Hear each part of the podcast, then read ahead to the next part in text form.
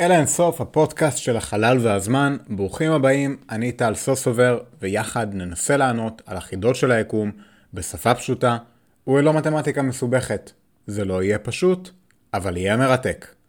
והיום, פרק מספר 25 של הפודקאסט שלנו, אנחנו הולכים לדבר על מלך הפלנטות, הגדול ביותר, יופיטר. יופיטר הוא הפלנטה הגדולה ביותר במערכת השמש.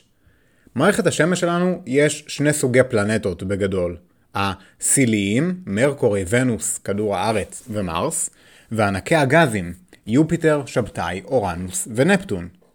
היום נדבר על הראשון מבין הארבעה, הקורב לנו ביותר ובי פאר הפלנטה הכי גדולה במערכת השמש, יופיטר. מלך האלים. הוא כונה לפני כן כוכב בעל על שם האל הכנעני בעל שהיוונים והרומאים ראו כמקביל לזהוס ויופיטר. מלך האלים. אם מסתכלים לשמיים, קל לראות יחסית את יופיטר. צדק או יופיטר הוא בדרך כלל העצם הרביעי בבהירותו ברקיע, לאחר השמש, הירח ונוגה.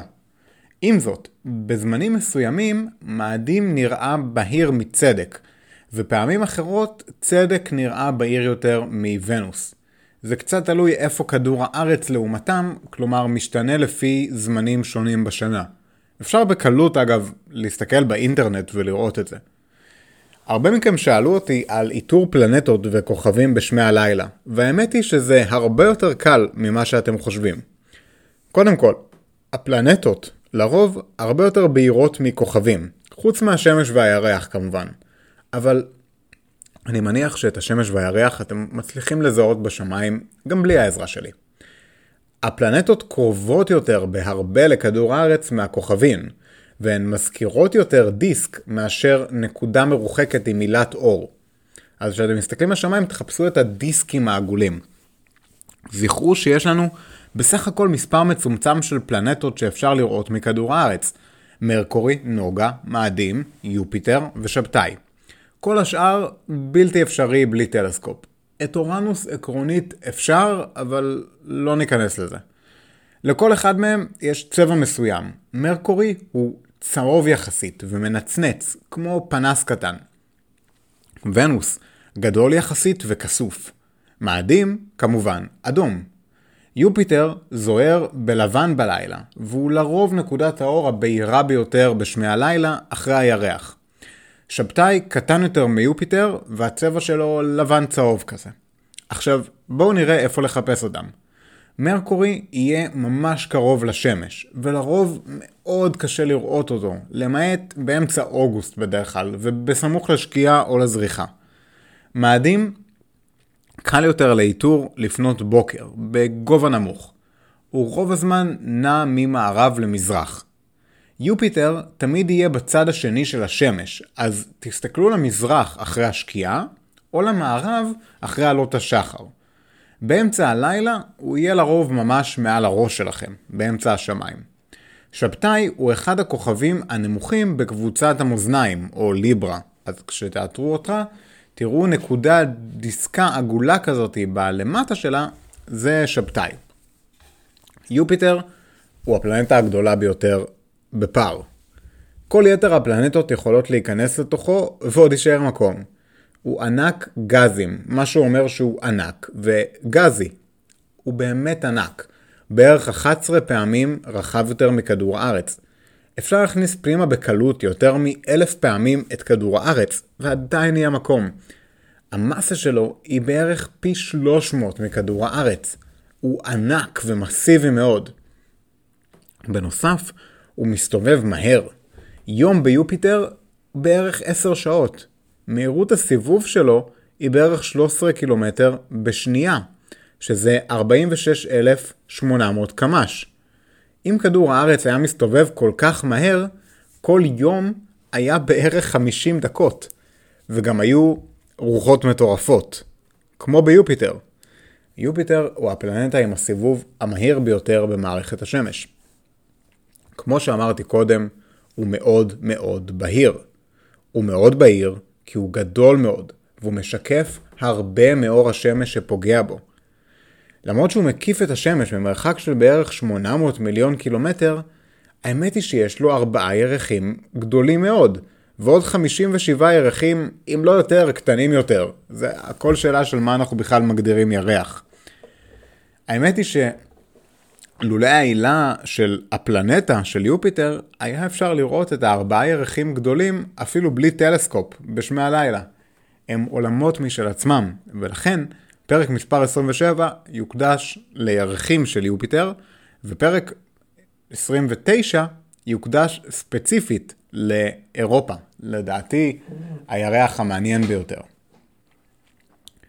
כשאנחנו מסתכלים על יופיטר, אנחנו לא רואים את פני השטח שלו. אנחנו רואים את החלק העליון של העננים. העננים שלו מורכבים משורות מוזרות, מקבילות לקו המשווה. השורות הבהירות יותר נקראות zones או אזורים, והקאות יותר נקראות belts או חגורות. הן יציבות יחסית, למרות שהצבע שלהן משתנה לאורך זמן. חגורות ואזורים מקיפות את יופיטר בכיוונים מנוגדים, והם נוצרים בגלל החיכוך באטמוספירה של יופיטר. אוויר העולה מהפלנטה מתקרר ויוצר עננים לבנים של אמוניה. זה האזורים הבהירים. האוויר הזה זורם הצידה ושוקע, ואור השמש משנה את העננים האלו בהיבט הכימיקלים, ויוצר מולקולות הצובעות את האוויר בצבע צהוב, אדום וחום. המיקס שלהם הוא מה שיוצר את החגורות הכהות. החגורות האלו לא יציבות. האמת היא שלפני 10 שנים בערך, ב-2010, אחת החגורות האלו שקעה, עד שהיא הפכה לבלתי נראית מנקודת המבט שלנו, כי היא כוסתה בעננים לבנים של אמוניה. אחרי כמה חודשים, החגורה צפה בחזרה לחלק העליון של האטמוספירה, והפכה להיות נראית מנקודת המבט שלנו. זה קורה כל הזמן. האמת היא שהשטח בין חגורות לאזורים מעניין במיוחד, כי בגלל הסיבוב המנוגד שלהם נוצרות שם סופות עוצמתיות כל הזמן. הסופות האלו משתוללות על פני יופיטר, אבל יש אחת מהן שהיא הרבה יותר גדולה, הרבה יותר קיצונית והרבה יותר מעניינת מכולם. אתם אולי מכירים אותה כסמל האיקוני של יופיטר עצמו, הכתם האדום הגדול. האמת היא שהכתם האדום הגדול היא סופה שנמשכת כבר לפחות 350 שנה. 350 שנה כי מאז אנחנו מודדים. יכול להיות שהסופה הזאת התחילה הרבה לפני. הכתם האדום מסתובב נגד כיוון השעון, ומשלים סיבוב כל 6 ימים. הגודל שלו משתנה. הוא פחות או יותר בגודל של כדור הארץ. סופה שלמה בגודל של כדור הארץ.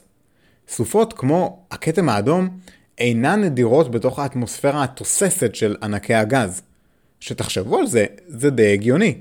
מדובר על פלנטה מסיבית מאוד, שמסתובבת מהר מאוד, והיא מלאה בגזים.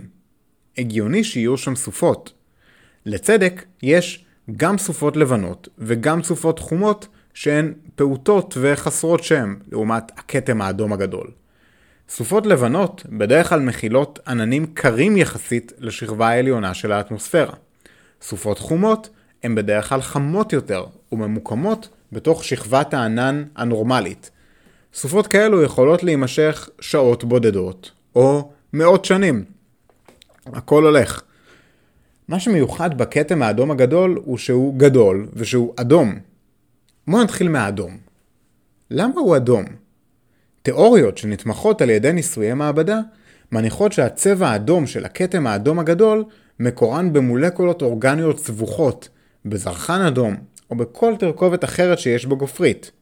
עם זאת, טרם מושג קונצנזוס בנושא. צבעו של הכתם האדום משתנה, והוא נע מצבע אדום אז לאדום חיוור או אפילו ללבן. למעשה, הכתם לפעמים נעלם, וניתן להבחין בו רק על ידי מיקומו הקבוע ברצועת קו המשווה הדרומית. מה לגבי הגודל שלו? זה לא ברור לנו. יכול להיות שהוא תוצאה של סטטיסטיקה, שפשוט מדי פעם מופיעות סופות כאלה. יכול להיות שהוא מיזוג של כמה סופות אחרות. ככה או ככה, הרוחות שם עוברות את 500 קמ"ש. הסיבוב המהיר של יופיטר סביב עצמו שומר על הפעילות של הסופה הזו. האמת היא שהכתם האדום הגדול מתכווץ כל הזמן, ברמה של מדידות שונות בתוך כמה עשורים הראו אותו קטן יותר ויותר. בואו נדבר על יופיטר עצמו. זכרו, אנחנו רואים רק את החלק העליון של העננים שלו. האטמוספירה שלו עבה, בעובי של כמה מאות קילומטרים. ההרכב של יופיטר דומה להרכב של השמש. הוא מורכב בעיקר ממימן והליום, עם עדיפות ברורה למימן. באטמוספירה שלו, כ-90% מימן ו10% הליום, ועוד שברירי אחוזים לאמוניה, מתאן, ועוד גזים לא נעימים ורעילים. האטמוספירה של צדק מהווה 1% מהמסה הכוללת שלו. להשוואה, האטמוספירה של כדור הארץ מהווה פחות ממיליונית המסה של כדור הארץ. ככל שאנחנו צוללים עמוק יותר לאטמוספירה של צדק, הלחץ האטמוספרי עולה. אנחנו צוללים עמוק יותר ויותר, אבל לעולם לא נגיע לפני הקרקע. זה פשוט כי אין לו קרקע. הגז הולך ונהיה צפוף יותר, דחוס יותר וחם יותר ככל שאנחנו צוללים. ולבסוף אנחנו נעבור באיזשהו מיזוג הנמשך כמה מאות קילומטרים מגז לנוזל. בתוך הנוזל הזה דברים מתחילים להיות ממש מוזרים. במקום ליבה, כמו הפלנטות הסיליות שדיברנו עליהן קודם, ליופיטר יש אזור עצום מלא במימן מטלי נוזלי. עכשיו, אתם בטח חושבים על מימן כעל גז, או אם הוא ממש ממש קר, נוזל.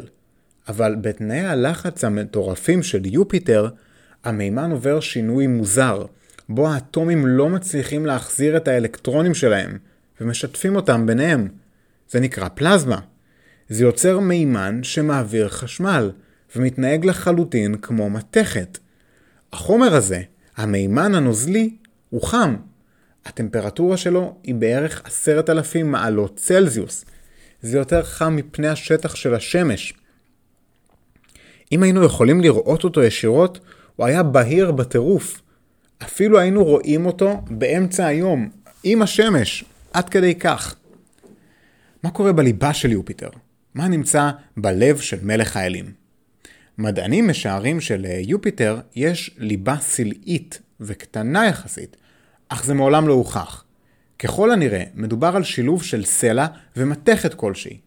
קשה לדעת כי מה שלא יהיה שם קבור תחת הרבה גזים ומימן נוזלי ובטמפרטורה גבוהה, וקשה להבין מה בדיוק קורה בכימיה במצבי הקיצון האלו. האמת היא שאנחנו לא בטוחים שלצדק אפילו יש ליבה. יכול להיות שהייתה לו ושהיא נמסה לתוך המימן המתכתי הנוזלי, עליו דיברנו קודם במהלך ההיווצרות שלו. יכול להיות גם שלא הייתה לו ליבה, מעולם. האמת היא שאנחנו פשוט לא יודעים. יופיטר נולד, כמו יתר הפלנטות, מדיסק של גז העשיר בכל מיני חומרים. יכול להיות שיופיטר נוצר מהתנגשות של כמה פלנטות בסדר גודל של כדור הארץ. החומרים הכבדים שהיו שם הצטברו לליבה שלו, ואז באמת הוא נוצר עם גוש אבן ומתכת, שנמשכו אליו עוד ועוד גזים עד שנוצר יופיטר עצמו. זוהי גישת ה-bottom-up. גישת ה-top-down אומרת שהדיסק של הגזים והחומרים שממנו נוצרה מערכת השמש קרס באזור מסוים, והחתיכות המסוימות של האזורים שקרסו התנגשו ויצרו כוכבי לכת. במצב הזה ייתכן ואין לו ליבה בכלל. לא ברור מה הגישה הנכונה. כל אחת מהגישות מובילה לתחזית שונה לגבי המבנה של יופיטר. כרגע אנחנו פשוט לא יודעים. לאחר שהוא נוצר, יופיטר גדל מאוד. כמו שאמרנו קודם, הוא הרבה יותר מסיבי גם מכל הפלנטות האחרות יחד. כמה הוא קרוב ללהיות כוכב בעצמו? דיברנו על החום המטורף בחלקים הפנימיים שלו, אבל כמה הוא קרוב לכך שהוא יהיה ממש כוכב, המייצר בעצמו הליום מתחיסה של מימן? זכרו, כוכב זה בעצם אובייקט שדוחס הליום ומתיך אותו, דוחס מימן ומתיך אותו להליום כתוצאה מהמסה האדירה. הכבידה דוחסת את האטמוספירה ביחד, ואתם מוזמנים לשמוע בשנית הפרק על השמש בו תיארנו את התהליך הזה. בשביל שהתהליך הזה יקרה, לא צריך את כל המסה של השמש.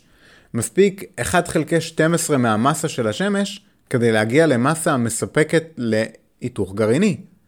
האמת היא שהכוכבים הקטנים ביותר שקיימים הם בערך במסה הזו. אז כמה יופיטר קרוב לזה? כמה הוא קרוב ל1/12 או 8.334 ממסת השמש? האמת היא שהוא רחוק מאוד. יופיטר שוקל בסך הכל 0.1% ממסת השמש. זה ממש ממש לא מספיק על מנת להתקרב אפילו למסה הנדרשת כדי לדבר על היתוך גרעיני. אז בואו נרד מהרעיון. יופיטר הוא לא כוכב, אבל למרות שהוא לא כוכב, הוא פולט יותר אור ממה שהוא מקבל מהשמש. איך זה יכול להיות? כדור הארץ ויתר הפלנטות הסיליות כמו ונוס, מרקורי ומאדים נמצאים במאזן של חום מול השמש. אנחנו פולטים חום ואור, זה בטוח, אבל אנחנו גם מקבלים. היחס הזה בערך שווה. הסיפור ביופיטר הוא שונה. לאחר שהוא נוצר, הוא נשאר קר, כי הוא פולט הרבה יותר חום ממה שהוא מקבל. מהחלקים העליונים של האטמוספירה הוא פולט חום. חלק עצום מהפלנטה היא גז, ולכן האטמוספירה מתקררת מהר, מעלה את הלחץ בתוך הפלנטה, ואז מחממת אותה שוב. החום הזה עולה לאטמוספירה, ומוקרן החוצה על ידי קרינת אינפרה אדום. כשסוכמים את הכל, רואים שיופיטר קורן חזק יותר מסך הקרינה שפוגעת בו. החום הזה מגיע מהפנים שלו, מהלב שלו. יופיטר עדיין מתקרר, אפילו 4.5 מיליארד שנים אחרי שהוא נוצר. בואו נדבר על החגורות והאזורים שוב. החגורות והאזורים נוצרים משילוב של הסיבוב שלו, החום של השמש וגם החום הפנימי של יופיטר. בכדור הארץ מזג האוויר מושפע בגדול מהשמש ומהסיבוב, אבל ביופיטר הסופה מתחממת ממש מהפלנטה עצמה. עכשיו, זוכרים שדיברנו על מה קורה כשמסובבים מתכת? נוצר שדה מגנטי, וליופיטר באמת יש שדה מגנטי, חזק מכל המימן המתכתי המסתובב שם. זה גורם לכך שיופיטר, כמו כדור הארץ, בעצם מכיל את זוהר הקוטב בקוטב שלו. הרוח הסולרית שפוגעת ביופיטר מתנגשת בשדה המגנטי הזה. האמת היא שהשדה המגנטי של יופיטר כל כך חזק שהוא משפיע אפילו על הירחים שלו. נדבר על כך כשנדבר על הירחים שלו בפרק 27. ליופיטר מספר טבעות פלנטריות שנוצרו מחלקיקי אבק. קצת דומה לטבעות של שבתאי, רק פחות ניכר. חלקיקי אבק הם תוצאה של פגיעה של מטאוריטים בירחים של יופיטר. הטבעת העיקרית עשויה מאבק מהירחים ארדסטה ומטיס. שתי טבעות המקיפות את הטבעת העיקרית. טבעות אלו נוצרו על ידי פגיעות בשניים מרחב של צדק, טבע ומלטה. נוסף לכך, יש טבעת חיצונית רחוקה יותר ודלילה מאוד המקיפה את צדק במהופך. צדק הוא הפלנטה הגדולה ביותר מערכת השמש, כמו שהסברנו. זה אומר שהוא גם סופג הכי הרבה פגיעות של אסטרואידים, כל הזמן. גשם של מטאורים הם עניין שגרתי ביופיטר. יופיטר הוא גדול, כוח המשיכה שלו חזק, ולכן כל הזמן פוגעים בו אסטרואידים. האמת היא שהוא קצת כמו שואב אבק של מערכת השמש. הוא מנקה הרבה אסטרואידים, וכך מונע מהם לפגוע בכדור הארץ. מצד שני, ליופיטר יש גם את הנטייה להוסיף מהירות, כמו חבל שמסובב אבן ואז עוזבים את החבל. כוח המשיכה של יופיטר יכול להוסיף מהירות לאסטרואידים, ולדחוף אותם חזק יותר לכיוון שלנו. לכן, זה לא ברור האם בסך הכל יופיטר או טוב או לא טוב לנו. סטטיסטית הוא טוב לנו, כי עובדה שאנחנו כאן. יופיטר הוא הפיל שבחדר. הוא הפלנטה הגדולה ביותר במערכת השמש, והוא משמעותי לנו אם נרצה ואם לא נרצה. לכן יצאנו לחקור אותו. הגשושית הראשונה שהגיעה הייתה פיוניר 10. היא חלפה לידו ושלחה תמונות ממנו לכדור הארץ ב-3 בדצמבר 73. התמונות האלו היו ברזולוציה מאוד נמוכה, אבל סוף סוף, תמונות. שנה בדיוק לאחר מכן חלפה ליד צדק גם פיוניר 11. ויאג'ר 1 חלפה ליד צדק במאי 79, ולאחר מכן, ביולי באותה שנה, ויאג'ר 2. גשושיות אלו שיפרו את ההבנה על הירחים הגדולים של צדק. הם גם גילו את הטבעות של צדק. גשושיות אלו גם סיפקו לראשונה צילומי תקריב על האטמוספירה שלו. עברו 13 שנים, ובפברואר 1992 חלפה הגשושית יוליסס במרחק 900,000 קילומטר מצדק, והביאה לנו עוד תמונות. הגשושית הראשונה שהקיפה את צדק, כלומר גשושית שממש הגיעה לצדק עצמו ולא רק חלפה לידו, הייתה גלילאו. היא נכנסה למסלול סביב צדק ב-7 בדצמבר 1995. היא הקיפה אותו למשך למעלה מ-7 שנים. היא חלפה ליד כל הירחים המשמעותיים שלו, וביולי 1995 היא שחררה גשושית קטנה יותר שנכנסה לאטמוספירה של צדק ב-7 בדצמבר 75. הגשושית צנחה 150 קילומטר באטמוספירה, אספה מידע במשך 58 דקות, ואז היא נהרסה כתוצאה מהלחץ הרב של הפלנטה.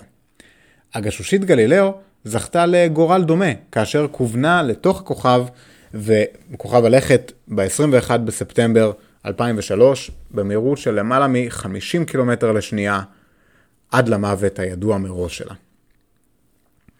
ב-4 ביולי 2016 הגשושית ג'ונו נכנסה למסלול סביב צדק במשימה שנועדה לחקור רמזים לאופן בו צדק נוצר, לחקור את ההרכב הפנימי שלו ולברר האם באמת יש לו ליבה מוצקת וסלעית וכן את השדה המגנטי שלו ומקורותיו. ג'ונו צפויה לסיים את משימתה ביולי 2021 ולבצע התרסקות מבוקרת גם כן לתוך צדק. ג'ונו שלחה לנו את התמונות המדהימות ביותר של צדק. הוא מתקרב מאוד לצדק, והוא יחסית מצליח להתחמק מחלקיקים טעונים המקיפים את הפלנטה. ג'ונו הפתיע את כולם שהוא גילה חגורה מגנטית נוספת, וקטנה יותר מהשדה המגנטי הגדול של יופיטר, איפשהו סביב קו המשווה שלו. לא ברור עדיין מה המקור שלו. ג'ונו גילה נקודה מרוכזת של יופיטר, הנקראת הנקודה הכחולה הגדולה, שהיא בעצם נקודה של ריכוז של שדה מגנטי חזק. משתבר שהשדה המגנטי הזה משתנה כל הזמן. על שילוב של החלקיקים הטעונים סביב צדק והשדה המגנטי החזק מובילים לזוהר קוטב חזק יותר אפילו מזה של כדור הארץ. וזה באמת מדהים, וסיבה טובה לכולנו למה לבוא לבקר שם. אולי לא לנחות שם או למות שם, אבל לפחות לראות את זוהר הקוטב. אוקיי חברים, בואו נסכם את הפרק. היום דיברנו על יופיטר, הפלנטה הגדולה ביותר והראשונה בקבוצת ענקי הגזים. הקבוצה הזאת מכילה 4 ענקי גזים, והם כוכבי הלכת שנמצאים מעבר לחגורת האסטרואידים. ענקי הגזים מכילים כ-99% מהמסה במערכת השמש, למעט השמש עצמה.